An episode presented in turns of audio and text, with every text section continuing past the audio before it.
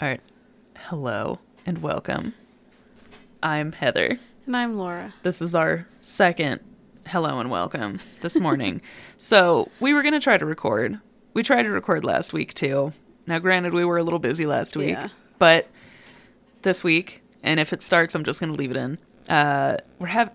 Fucking there it is, dude. we're having some equipment issues. And it's not that we're not trying to record, Yeah. it's just been a nightmare. So, we are not flaking.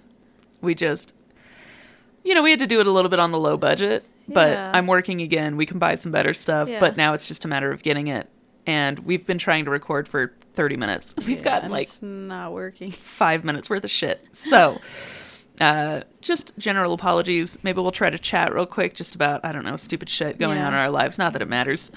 We can oh, we can read the review about yes, oh my god. Okay, so trying to trying to get these cables because we know we're gonna. Uh, we went again really low. It was like ten bucks for these Yeah. cables, so we're gonna try to double. Fucking there it is. God damn. I'm gonna try to get these cables. God damn it. So help me fucking God. Just breathe. No. I'm hyperventilating. um, yeah, dude, read that review for the cables, which Yeah, so the Yeah. cables they obviously say like male to female, just like you know. as a general, it's a term that's been used since we invented Yeah. plugs. So there's a bunch of like rev- reviews, one star reviews, but one of them says product is incredibly good, but the non-gender neutral packaging is a concern. Then it says when my wife saw the package, she was upset that it assumed there was only two genders. Well, it's a great product and works great on my sound. The problems with misgendering caused in my marriage could have been avoided if you had gender neutral packaging and gender neutral descriptions. And 44 people found that helpful. yeah. Oh my god. Fucking humanity. Uh, that's a, a really magical review. I can't believe that's real. so funny. I know. I feel like it, it has to be a joke, right? You you think, but it, but you Maybe also it's know not. it's probably not. like that's the sad thing about crazy shit is is like it has to be fake, but then you go, fuck, but it could be real. There's really one person who's like, Don't you? This should be fucking gender neutral. I'm getting a divorce now because my wife says that. I have sexist cables made by misogynistic men. It's like a fucking sitcom, man. Um, yeah, we were just talking about D and D from before. I deleted everything we just did, and now, of course, it's going fine. So watch, we'll be able to record this whole fucking thing like it was nothing. You watched uh I finished Archive, Archive, eighty one. Yeah. What the fuck? the ending. I felt like it was so like it was really good, and then it just started to get kind of like weird, and then I don't know. I was just kind of I guess slightly disappointed with it, but I was I guess it was okay. I don't know. Yeah, I thought it was okay as well. I've never really been into that like cult stuff or like demon anything. That's never really like Yeah. concerned me, to be honest. Um, but like John watched it. He because he didn't know I was watching it until I was watching it. Okay, so I'm a major procrastinator, so as you know. Um, I had it playing while I was making our vegan breakfast tacos. Yeah. And uh, he's like, "Oh, oh, Archive eighty one. I thought that was great. I had no idea he'd even watched it." And I was like, "Oh, yeah, it's okay." Like, Yeah. I don't know. I feel, but because he's always been into we- like weird shit, like other world stuff. Like, not that he like he doesn't believe it, but like it's just fun Just for him to watch. yeah. So like he really loved Fringe. Um, it's kind of like Yeah, this. That's that. more like a parallel universe Oh, type thing. I mean, he's a sci-fi dude. Yeah. So, as we well know. um, but I I liked it. Yeah, it was just so maybe too weird for me. Yeah, that's how I felt. Like the ending, like I don't know. I felt like it started off strong. Like I like things that are kind of like believable, and when it just starts getting too well, like I mean, I love like shit, like Stranger Oh, Things stuff like that. yeah. Obviously, it's not gonna happen. But where it's like, I don't know, that weird bordering. I don't. Yeah, there's like full blown gods and shit in the other worlds. I don't know. Maybe we're just probably picky bitches. Yeah, I thought it was crazy too. Like the ending, it shows him like looking out at the city, and you see Yeah, like the, the twin t- towers. Yeah. I was like, wow. Which reminds me, I went thrift shopping and I found a snow globe, Uh-huh. and it was like of New York City, and it had the twin towers in it. Oh, shit. And I Did you bought it it? just because, like, Good. Yeah. I thought it was cool. Like, I was like, this obviously has to be from before, like, Yeah. Everything. So Yeah. yeah, Um, I think that's crazy now. Like, have you noticed that where if it's like sometimes like time travel stuff, um, Like I was even watching. Oh shit! Oh, Traveler. Um, I think. Wait, is that what it's called? that show on Netflix. It's like people from the future inhabit like the consciousness of people who are just about to die on Earth. It's kind of a cool, crazy concept. There was like one episode I watched that was like, I'm done. Fuck this Huh. show. I'm over it. But like the first season was really cool. Is cool. it like anthology or something? No, Or- it's all oh. the same characters. Um, they're trying. They keep trying to prevent like disasters. So every time they prevent one disaster, well, now they've got to try to prevent another disaster. That, you know, because they prevented that one disaster, other different things start Yeah. happening now. So it's it's really cool. Um, but uh, oh fuck, what was the point I was gonna make about that? The Twin Towers. Oh yeah, and that was like a big thing that I feel like now they use that, especially like to mark times. Yeah. You see the Twin Towers a lot now, I feel like, in movies to be like, we are before Yeah. 2001. so, Yeah, I feel like I've seen that a lot as well. My friend, well, like at, after I seen that, 'cause my friend at work had watched it as well. I brought that up to her. I was like, if I was him, I'd stop 9/11 or whatever. and she's like, yeah, but then like something else would happen. Like, Yeah, it's was like, true. true, yeah. it's very true. Uh, I think about that a lot sometimes in shows where I'm like, but if you change the past, then like that means the future never happens. And it means that you are irrelevant unless you're in a parallel universe. uh, I think I get high a lot. And I think about that a lot. I do too. I think about weird shit like that too. It's, It's almost it's embarrassing. weird. Yeah. Um, uh, dude, Laura, it really hasn't made that sound, and now I want to punch my fist through this Well. fucking thing. Maybe just Maybe- because we called it out, now it's right now, it's embarrassed and ashamed as it should be. Um, okay, fuck it, I'll keep going. I finished a whole book in like three days. Whoa, I book? know it was called. It's called Random Shit Flying Through the Air. Um, so it's the second book of a series. I think he's about ready to come out with a fourth one.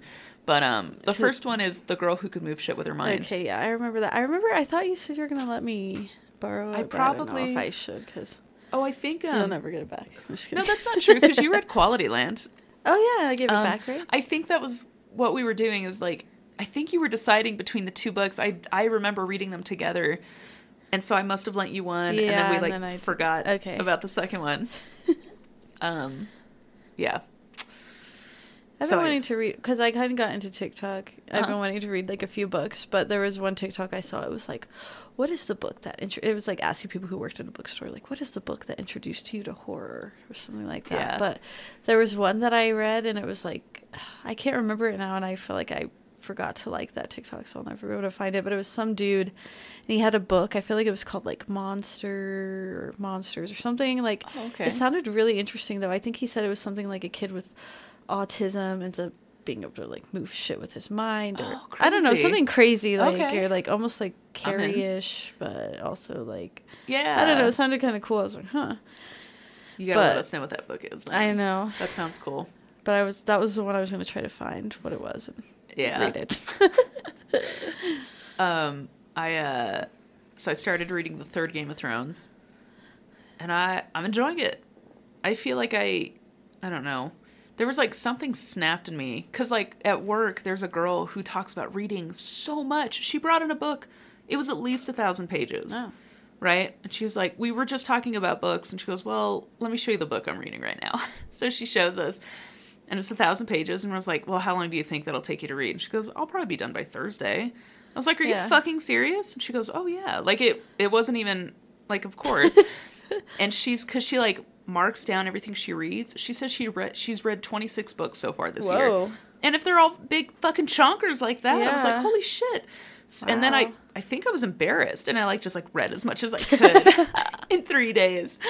Um, so by the time I saw her again, I was like, oh my god, you've inspired me to read a book. I wish I could be like that. I feel like I used to read so much when I was like younger than I Yeah. just I'm a fucking schlub now. Yeah, I don't know. we all have phones and internet, and that's way more interesting. Yeah. But I, th- I think I'm really gonna try to make it a point to find a, a point in the day to read. Yeah. You know, um, and I think I'm just, I think I'm ready. I think I'm ready to take a break from the internet, man. It's I feel the, The- same. world's on fire again. Uh, Ukraine things Yeah, happening. crazy. crazy shit. Now we've all forgotten about COVID. Fuck COVID. Yeah. Whatever. now we're just hoping for not a nuclear war. Yeah. I'd like to give a shout out to Uh-huh. World War Three. Um. Oh, sorry, just to dominate again because I'm rambling and I'm, I'm definitely gonna smoke more here in a second. But uh, the story, the girl that reads the books. yeah, I was gonna ask that. Yes, she told this amazing bad roommate story. Um, she's she knew this girl. It wasn't like they were unfamiliar with each other. They had been friends, moved in. The girl isn't really there that often, so Yeah. she's like, "Okay, this is fine." And she goes, "I remember one day it was just like a cold, chilly day, and I came home and I was like, man, I just really want to snuggle under a blanket." You Yeah. know, so her blanket's on the sofa and she like lifts it up to move it and a fucking vibrator flies out of it. She's like, "What the fuck?" Yeah. and it turns out it's her roommate's vibrator Yeah. and her blanket on the living room sofa.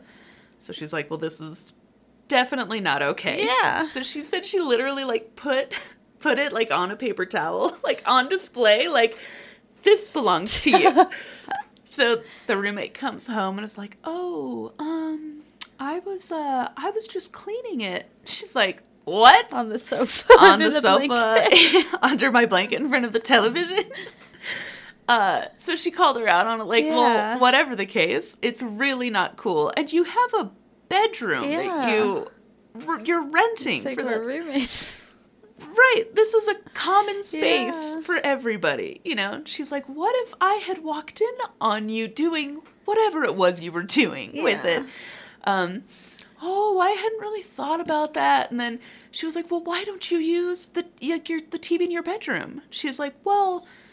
Out here's the Apple TV, and I can stream from my phone. So she, so that was her Oh excuse, was so that she could watch porn on the Apple TV because her TV didn't screen. stream It's funny.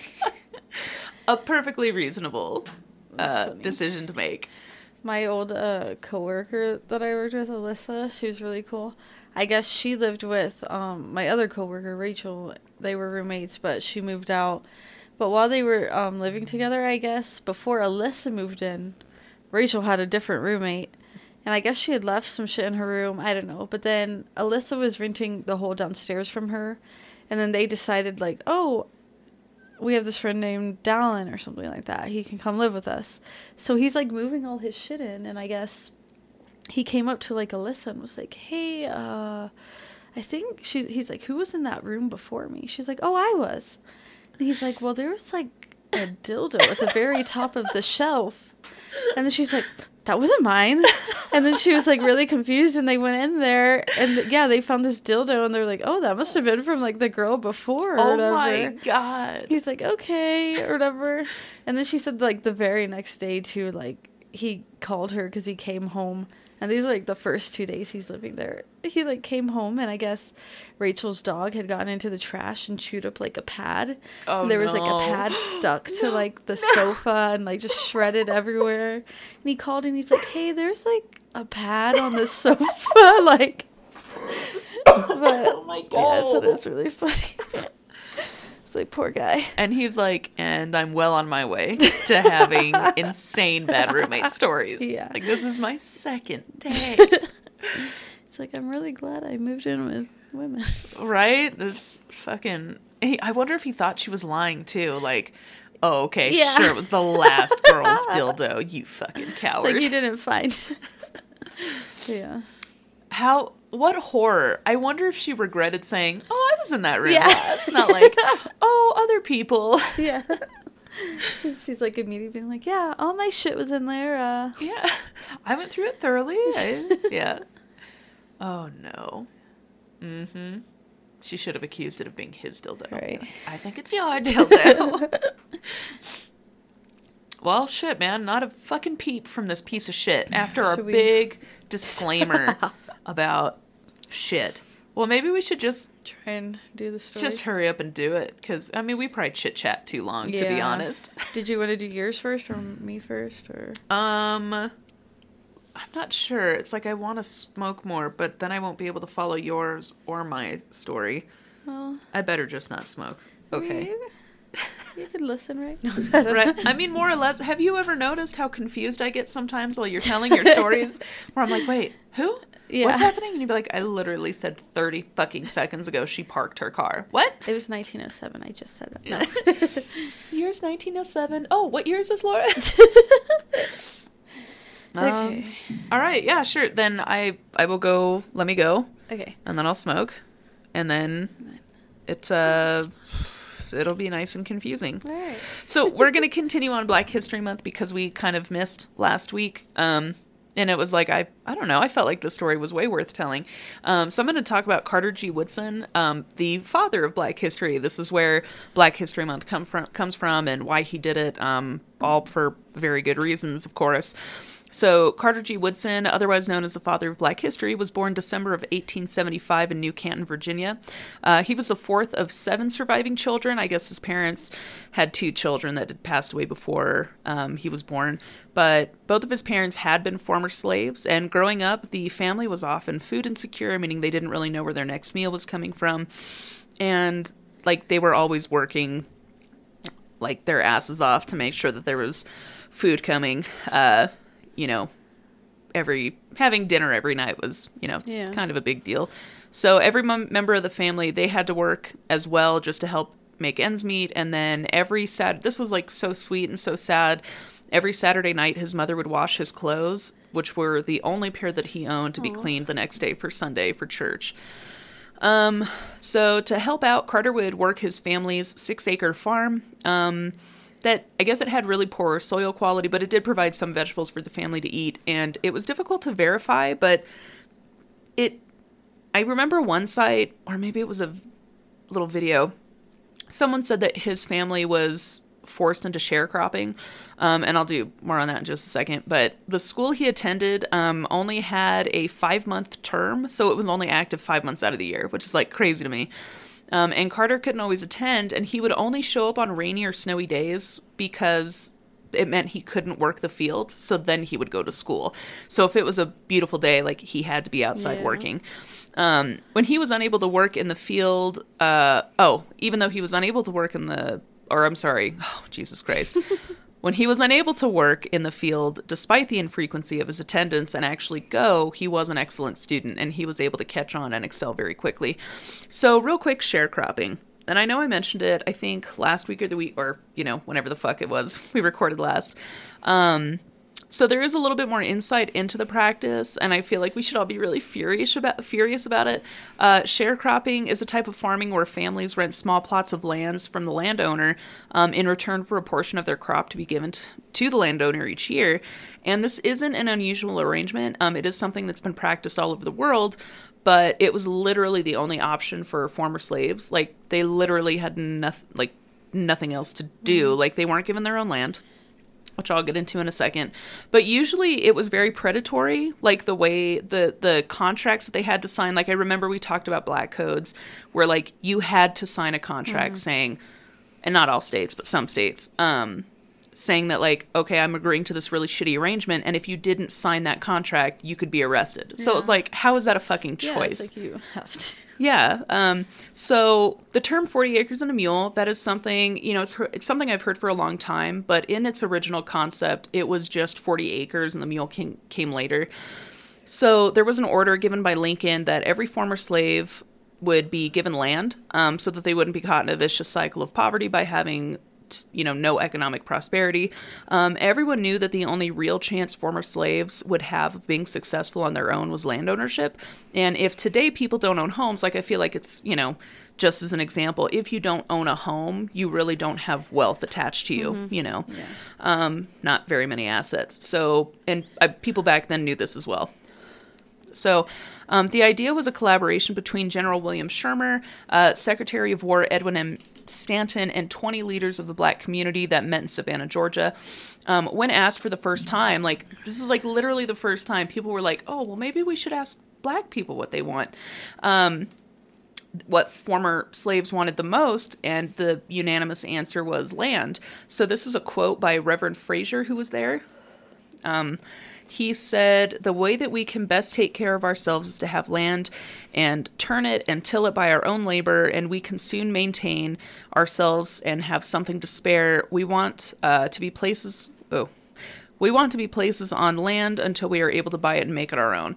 So, of course, this doesn't happen. Um, for those that already had received their 40 acres, uh, and again, the mule wasn't officially on the books, um, the government like they do, they went back on their word. So the U.S. had confiscated 400,000 acres of Confederate land, dividing it into 40 acres um, for freed slaves.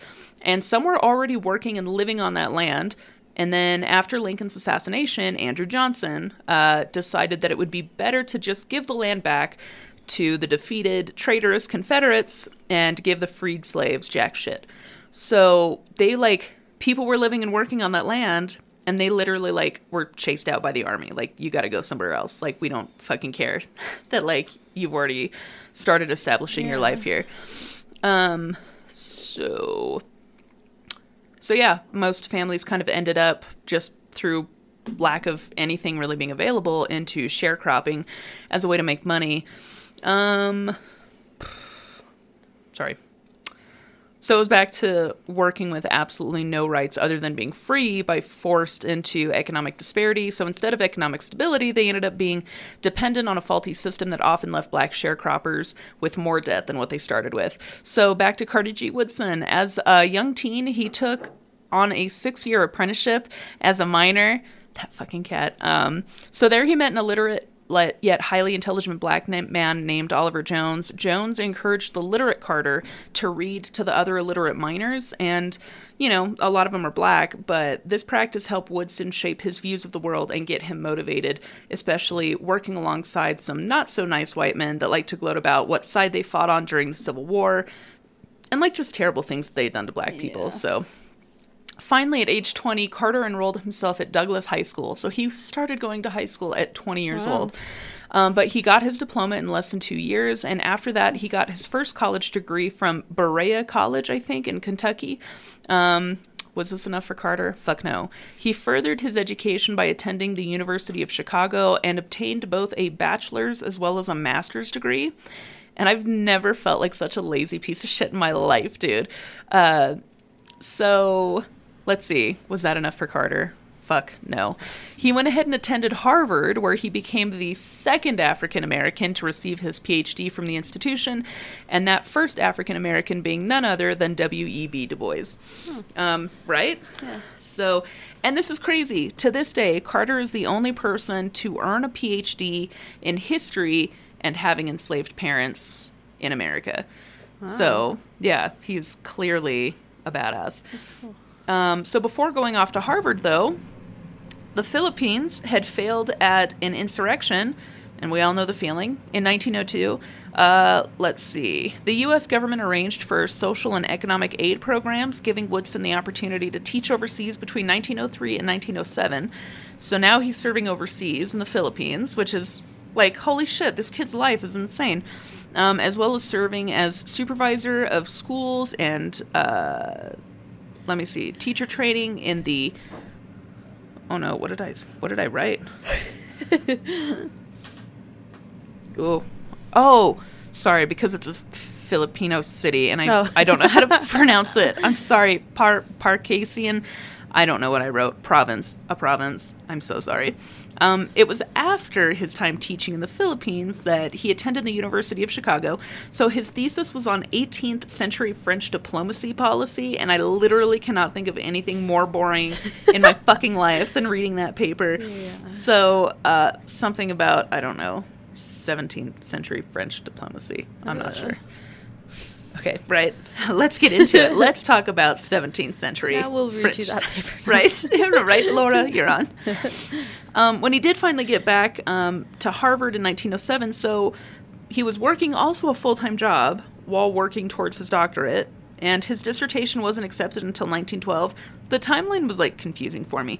Um, so, something I heard, but I didn't really see in any of the articles, though, um, was that he was told by a professor that black people didn't really have a history.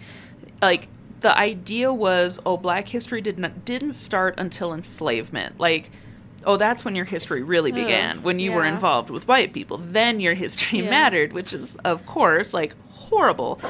Um, Yeah, I just saw something recently. Someone said that same thing too, like Ew. today. Are you serious? page, Yeah, I don't remember where, where it was. I, it was something I saw on TikTok. But anyways, Yeah. Um yeah, and then like he he felt that Harvard was actually a good example of the miseducation of the Negro. Like that was kind of I think that's like a book he wrote too. Um so he taught in segregated schools in Washington D.C. In 1915, he founded the Association for the Study of Negro Life and History. Um, in 1916, the first publication of the Journal of Negro History was published, uh, which I think is still active today, but it operates under the name the Journal of African American History let's see. Um, yeah, and I think it's important too to know that African American history wasn't published in mainstream journals until the 1960s. And to give a clue as to how fucked up the environment was for black for a black person to publish any kind of writing at all, um, there was a man named R.B. Du. I'm sorry, oops, R.W. Shufeldt. Um, he was a black scholar. He received a review from the New York Times on his book. He wrote America's Greatest Problem, um, The Negro, and the reviewer argued that no African American had ever, this is crazy, contributed a single line to literature worth the printing, a single cog in the machine of interve- um, invention, an idea to any science, or in short, advanced civilization, a single millimeter since the first Congo pair was placed on this soil. That literally African Americans had never done anything worthwhile to ever even be noted. Like, that's literally what the New York Times reviewed for this fucking Horrible. book. Yeah. And then went on to say about the South that.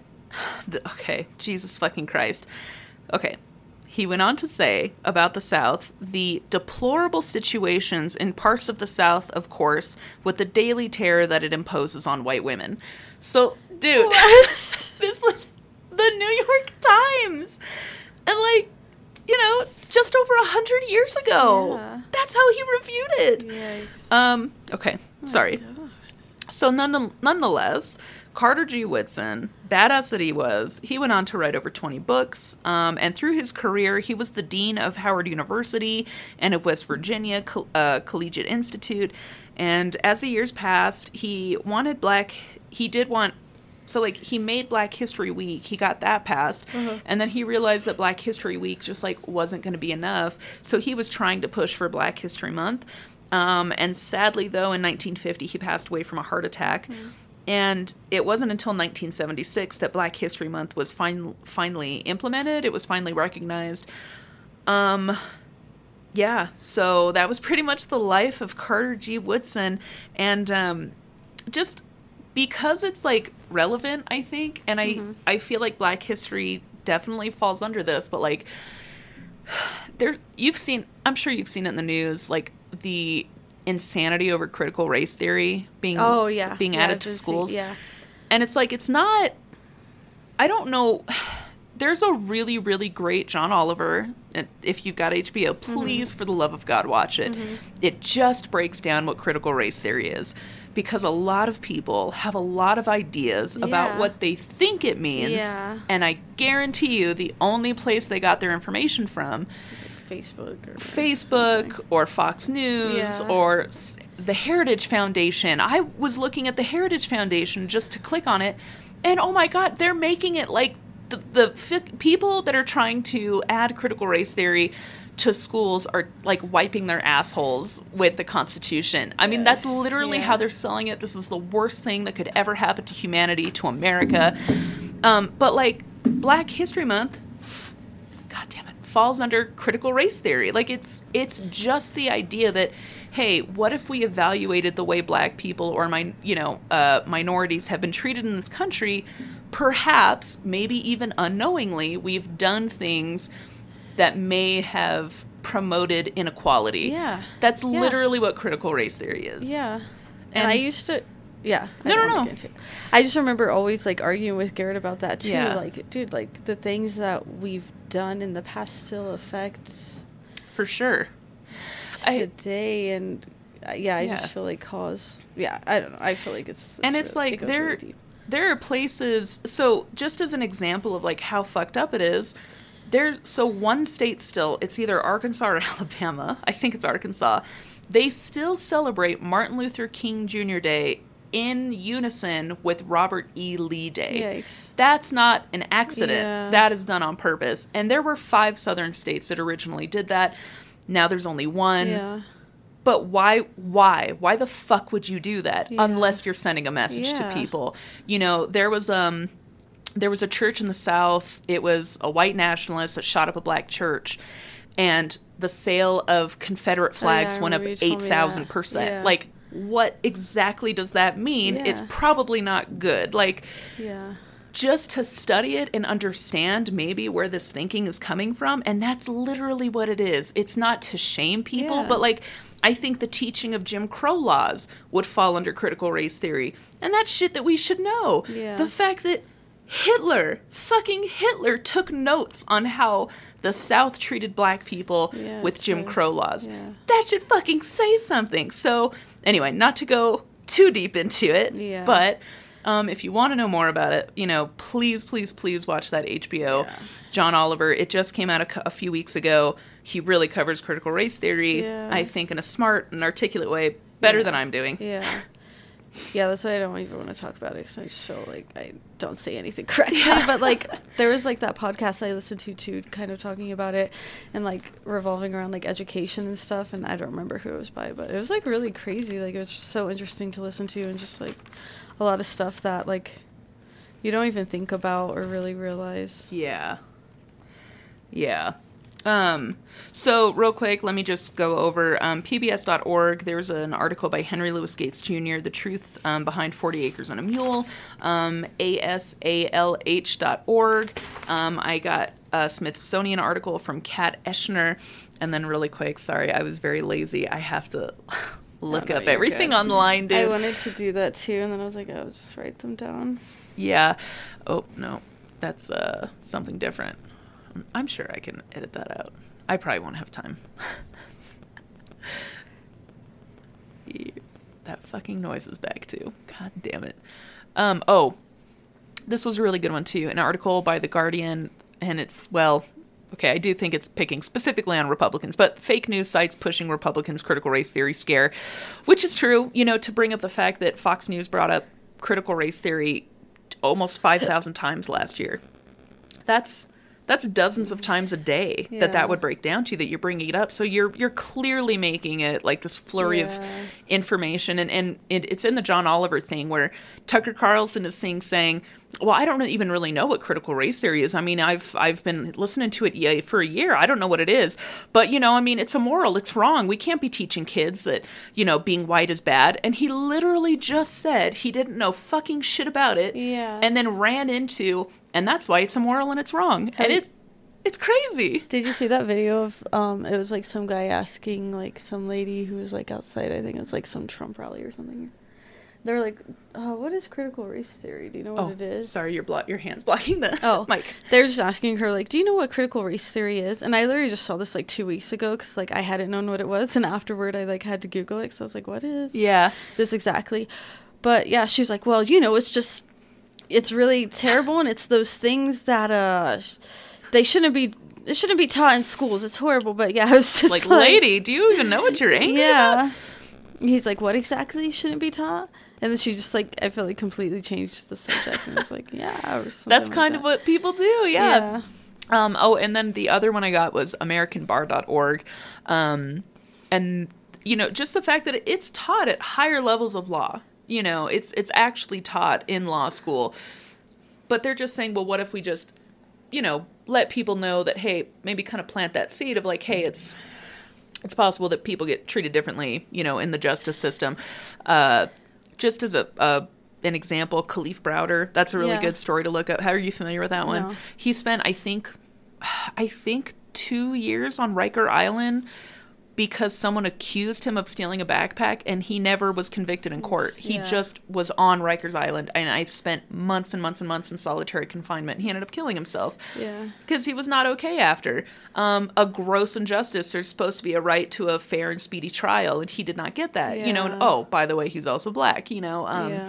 there's just so many examples. Yeah, because in that one podcast I had listened to too about like just like the whole education system and like people being at disadvantages like oh people who like still because like i don't know garrett and i used to argue a lot like you know black people can get themselves out of like they have opportunities to like get education and get houses if they want to and like stuff like this where like even like i was reading something like this law this crazy law where this dude was like a veteran he like served the country all this stuff and he wanted to get a house or something like that but he wasn't able to because the laws like legally didn't like Yeah. allow him Holy to shit. and he had to give up like some kind of like thing that he was supposed to get for serving in the military but wasn't able to and so like because of that then like obviously like i feel like it's just missing like this whole opportunity that like affects like his kids and his Yeah. kids kids and like yeah, I, don't know, I feel like it just carries on Yeah, like John's grandparents. So like he his dad he was born and his dad was 40 and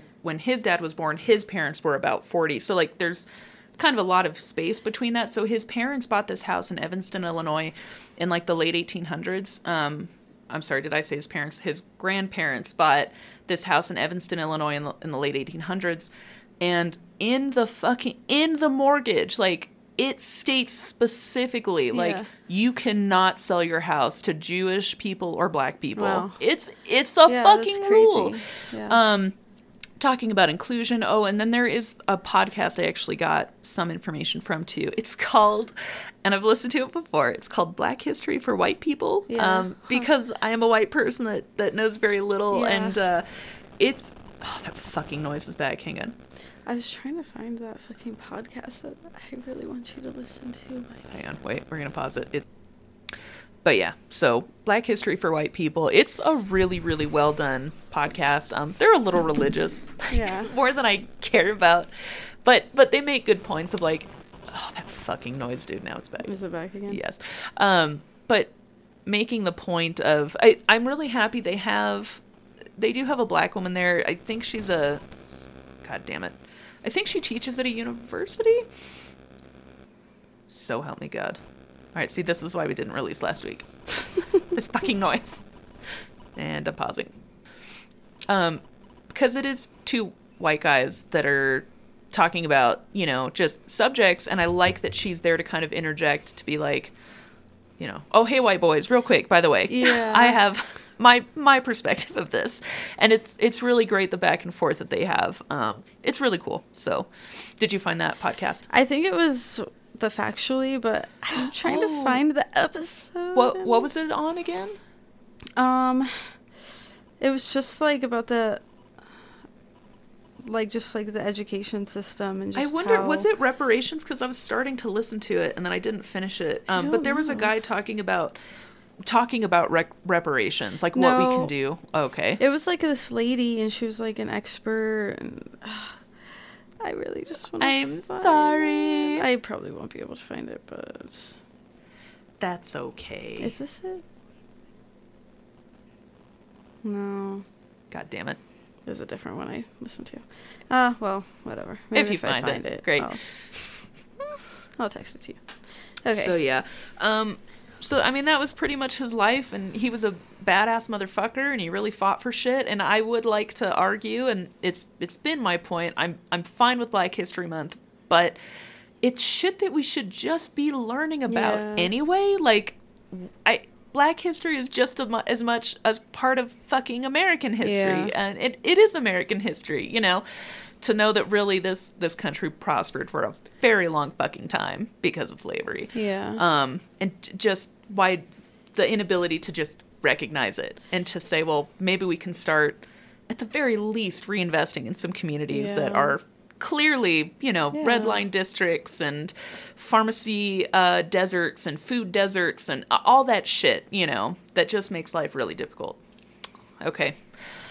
Rant over. Okay. sorry. You should go now. All right, Yours sorry. is happier. So Okay. I, well, I hope. yeah. Yeah, it is. Oh, thank God. I felt like it was kind of hard to find Yeah. like information on this, and I sh- wish I like would have watched that, Watched that documentary, but Damn whatever. Because I was saw it, I was like, I wonder if Laura saw this. yeah, yeah, because there was a couple of them that I saw. Like, um, I think it was like something like roller dream something and then yeah i don't know anyways um but it wasn't really about i think black history is more just kind of like roller skating history. Anyways okay.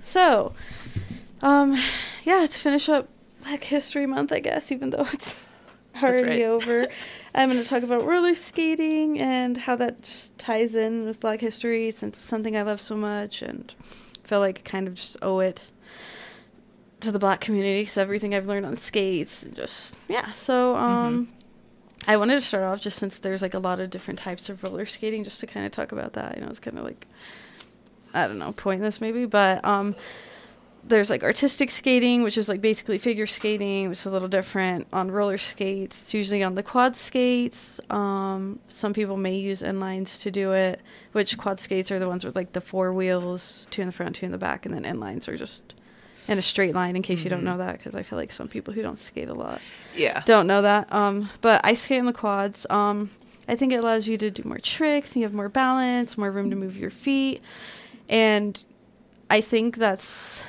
kind of what people really used to skate on back in the day too. Really, Mhm. is just like yeah, and that's what you do kind of for like jam skating and rhythm skating, and I feel like that's kind of what a lot of people in the black community do. So, um, and then yeah, the inlines are a bit more restrictive. That's like what the little speed skaters do every Wednesday night when I see them show up to practice. and that one kid who you're always like, what is wrong with his wheel? Like he's like missing that wheel in the middle or Yeah, whatever. and I, think, he's actually missing the two middle wheels. It's like just the two, two. end wheels, and I see that more now. Yeah, I think it's just for speed skating. So yeah, there's a whole Oh. bunch of different stuff. Um, jam skating is like a mix of gymnastics, dancing, and skating, and it started to become popular in the 1970s, and that it was based more around like disco moves and disco music. But um, now it's evolved into breakdancing and is more in line with modern day music. So they even have their own skates designed for it. Um, they don't have like the toe stops on them just so they can do more tricks kind of thing. And then there's rhythm rhythm skating which is basically just more kind of like dancing while you skate and like shuffling. And it's just a different variation of jam skating.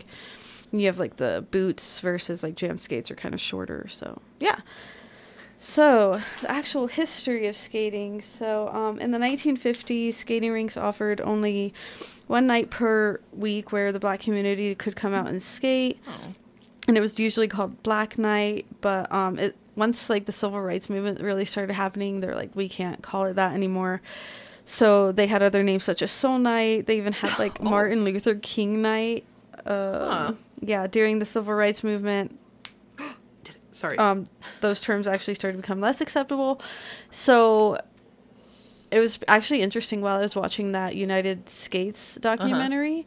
One guy was talking about how the term adult night actually was like a way where while people were starting to like integrate and like segregation was starting was like going away. yeah going away um they still were like how can we segregate them so they called like the night where like black people would usually show up like adult night and then Oh that term still kind of just stuck around which i thought was crazy because yeah. yeah i go to adult night and like i never knew that yeah so It had racist Yeah. roots, man. literally so it was pretty crazy um so i read about this man named reggie and the rich history of black roller skating rinks and their civil rights legacy which was one of my sources.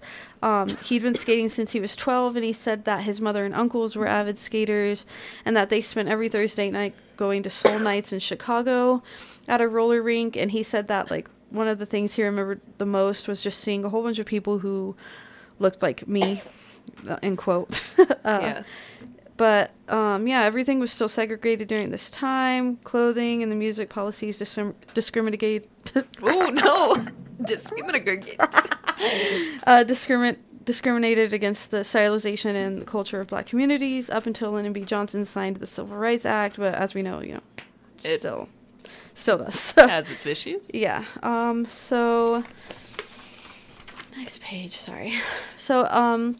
Up until this time, the black community fought for the right to roller skate in rinks, and the segregation continued throughout the 60s. And Dr. Victoria Wolcott, the author of Race Riots and Roller Coasters, said the three hardest public spaces to desegregate during the civil rights era were actually public pools, amusement parks, I I like think you're getting can't. my secondhand Yeah. marijuana I'm like, uh, um, amusement parks and roller skating rinks, which is crazy. So Yeah. yeah.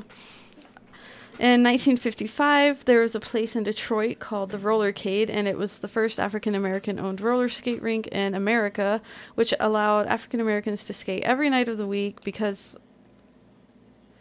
Yes. Sorry. It's okay. Well, it's crazy. Something as inane as just roller skating, Yeah. for fuck's sake, man. Like, look how much they had to go through. Literally just to skate. Um, yeah, so because of this, the black community was able to take those policies that discriminated against their clothes and music and make skating what they wanted it to be. Um, they developed their own style and they were able to skate to their own music and develop skating techniques that we still see today.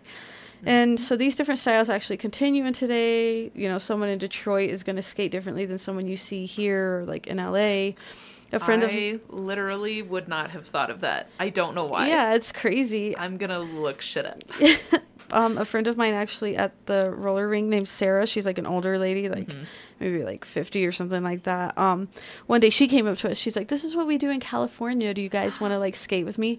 So we all like held hands and we were like a circle, but then we were like also like so we were like skating in a circle as we like skated Oh the rink god! in a circle. It was crazy. So so. So some people have to like skate backwards. yeah, shit? it was really nuts. It was so crazy because you kind of have to like skate like this way like, while like you're like rotating a planet, but like around. Yeah, literally, it was so cool. It was crazy, but yeah, it was really interesting. So I was like, wow, like, and I've never seen anyone else do that. So obviously, it's just something I guess they do in like California, you know. So, um, I didn't get to watch much of that United Skates documentary, but there was a custom skate designer named Pete in it, and he had said that you know if you go somewhere and the rink is really thriving and doing well, it's because they have a strong African American skate community.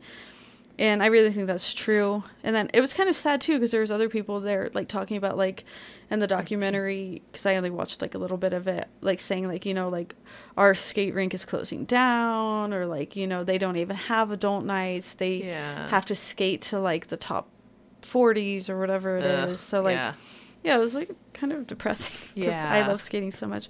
Um, so yeah, and even when I first started skating, like at adult nights, I felt really intimidated because, yeah, I'm like this little fucking white chick, and it's like all these black people there, like skating so amazing. I've I've taken you know married to that Yeah. to, to that skate city, and it's um, it is it's there's a, a large black community Yeah. that goes and skates there, and honestly, f- most of them do it much better Yeah. than the white people. Yeah, do, literally, yeah. for sure. and it's because they've been probably doing it forever, like way up, more was, like- tricks, easily skate just, like, backwards. smooth and- yes, they're like, and you, they're way more into it. You can tell. yeah, they just have that like very soul. few white ladies will like dance while they're skating, and Yeah. like, no, man, the black chicks are fucking having a Yeah. blast. The dudes are having a blast. Like, yeah, and that's why yeah so like eventually i like really started to like see that and like adult night really like started just like get fun for me just like that energy and just it's like so fun they're all like Yes. dancing in like grooves like calling out they like bring like whistles and shit like Yeah. it's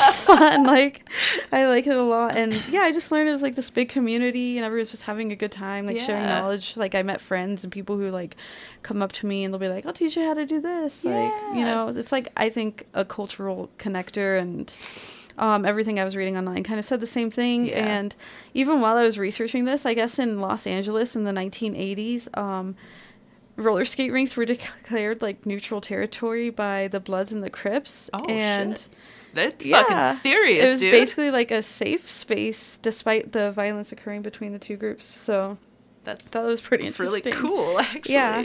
So um as the rich history of black roller skating started to develop, places such as Central Park, New York, and Los Angeles were the first city sanctuaries for the black skating culture. Um, due to segregation in these other communities, the black communities started skating on the streets of these cities just as a way to express freedom and just, you know, skate.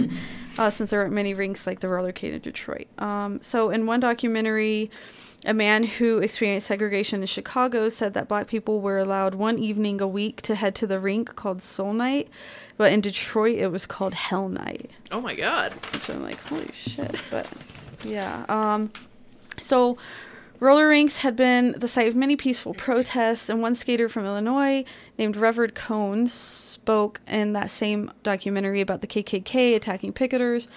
And the rink would later close down because they just refused to integrate. So, um, as I was researching, so I just thought this was so cool. I found this story about one of the um, most famous instances of roller skating intersecting with the civil rights movement, and it included this man named Ledger Smith which this was like all over the Washington Post. And um, leading up to Martin Luther King's, you know, I Have a Dream speech, which everyone knows about, I feel Mhm. like uh, Smith skated 685 miles to attend the monumental moment in history. Holy shit. He wore a little like placard that said freedom around his neck. He lost 10 pounds and he almost got run over by a racist driver in Fort Ah. Wayne, Indiana. And one of the little articles I read said that although he wasn't doing any tricks, he was skating with a purpose, and I just thought it was really amazing and like powerful thing to do. And in an interview with the Baltimore Afro American in 1963, he said that after he arrived to Washington, he was sore and aching, but he was hoping he was 700 miles closer to freedom. So break a fucking two by four I off know, over right? his thighs, I'm like, I rarely skate for two hours, but yeah. Yeah, so I just thought it was like a cool little fact and contributed to the strength and power of the black community. So Yeah. um, it was also, I guess, a key development in like rap music and culture because apparently, as rap emerged in the 80s and 90s, people were like freaking out. I feel like you talked about this. Uh, cause, Too. cause of ragtime, like it just Yeah. it totally reminded me of the '90s and like the gangster rap. and, Yeah. you're promoting violence. Yeah, so um, when that was like all happening, rinks were like a place where uh, people like Queen Latifah, Salt-N-Pepa, and WA were like able to perform and just have like that safe space, kind of. So, and then um, sadly, I was reading online like that. I think it was I don't remember because I didn't write it down, but skating used to be like it was like the popular sport and whatever the 50s or some shit like Mhm. that, and now it's like kind of dying. I think because of COVID, like Oh there was kind of that surge. Like I couldn't even find fucking roller skates during that time. But Oh. um, a lot of the like black community, the black skating community began to like kind of go underground, is what I read. And yeah, I guess where it does, where we do still see like people skating and stuff like that, I think we can really thank the black community for keeping it alive after all these years, and just you know for enriching the skate community with skill, talent, passion, and, And strength. probably like taking it to a bet like a bigger level. Yeah, You know. yeah, because it was just like skating in a circle versus like all like I feel like jam skating rhythm skating really does come kind of Yeah. like from like the black community. So. Um, my sorry, my grandma talks about because you know she's an old lady. Yeah. She's 90, 90, 91. Wow. Shit, I'm not sure. sorry. Um, but she talks about when she was a kid or a teenager roller skating because they all had like those hard, um, what is it? The heels of Yeah. the bottoms of their shoes. It was roller skates were literally just like these wood things yeah, with wheels you on them. strap on. To No, not even straps. She said there were fucking nails that you just like jammed Oh your foot down onto to like stick it. They were like little nails, Yeah. obviously, but like you just like crunch and then you go skating. Wow. so That's crazy. yeah, fucking OG. That's my grandma on her little roller skates. Okay, I wanted to show you this picture of Yes. Ledger because I thought it was just so cute. Him on his little skates. Oh, is this the guy that skated the 700 miles? Yeah. Aw. Oh my god. And that's what he, he's wearing like khakis. Yeah. He skated 700 miles of fucking khakis. Yeah. Holy shit. And a watch. Yep. Uh, fuck. Yeah, I just thought that was amazing. It was really cool. I wonder how stained that shirt was when he got there. Yeah. Did he? Well, obviously, I guess he. Uh, I don't know I why know I'm he thinking to, he like, did it. Just like fucking Forrest Gump, like. I don't know why I'm thinking he just never slept. Yeah. Like 700 miles. I'm gonna assume he stopped some places. I wonder if he had people meet him and give him like clean Right. clothes, and I bet I bet they did. like, yeah. But yeah, it's pretty crazy. 700 miles. I'm like, whoa. And I would. It's skate. funny when I was writing that. I was like, wow, I really need to lose 10 pounds. What if I know? You could just skate to Dallas, Texas, and come on back. Probably fucking die. Yeah, for sure. well, like when we talk about, you know, people that talk about like, oh, what if the apocalypse happened or the grid went out and like we all had to live off the land. It's Yeah. like I know for sure. Like I'm not I don't think I'm exaggerating. I know for sure, 100%, I would be dead in two weeks. Yeah. I know it. I'm useless as a human being. I can't do anything worthwhile. Not in like a dismal kind of way, Yeah. but I can't grow food. I don't Yeah, know. literally. I don't have a generator. I don't. I have prepared for nothing. I'd have to find someone who Yes, I. I mean, we. had a crop or something. Yeah, it's like I don't know. We've got a couple guns, but yeah. I don't want to hurt other people. I. I don't. But I don't know how to hunt. Um, Yeah. I'm doomed. I think about that too, honestly. Like, because I feel like everyone's always like, oh, I'd fucking live, like, blah, blah, blah. But it's like, honestly. Well, you'd have to turn yourself into What'd you Negan from The Walking Dead. you know. Ooh. We might Are we going over? Have to wrap this up. All right. No, because my computer's gonna die. Oh, oop. You might want to plug in your PC. It's Oh, saying. I was Okay. to read my sources. They're on Okay. little note card on that fucking. Do you want to read it while I run upstairs and grab my Yeah. cord? Okay. Hang on. I'm going. Here. Okay. I need that paper. Oh, your paper. Here. Should I just read it while you're gone? Yeah. okay. So, my sources were from AFAM, rollerskatemuseum.org, an article called Why Do We Need a Museum of Roller Skate? The Daily Beast, Rich History of Black Roller Skating and the Civil Rights Legacy by Elena, can't say her last name. And then a Vice story called Overlooked the History of African American Skate Culture. And then finally, Roller Skating and Racism from Dog's Day magazine. Ah, I need three rounds. Fuck. Maybe we should just send it. okay. Okay. Right. okay. Uh, stay safe, young ones. And don't forget to charge your laptop. Bye.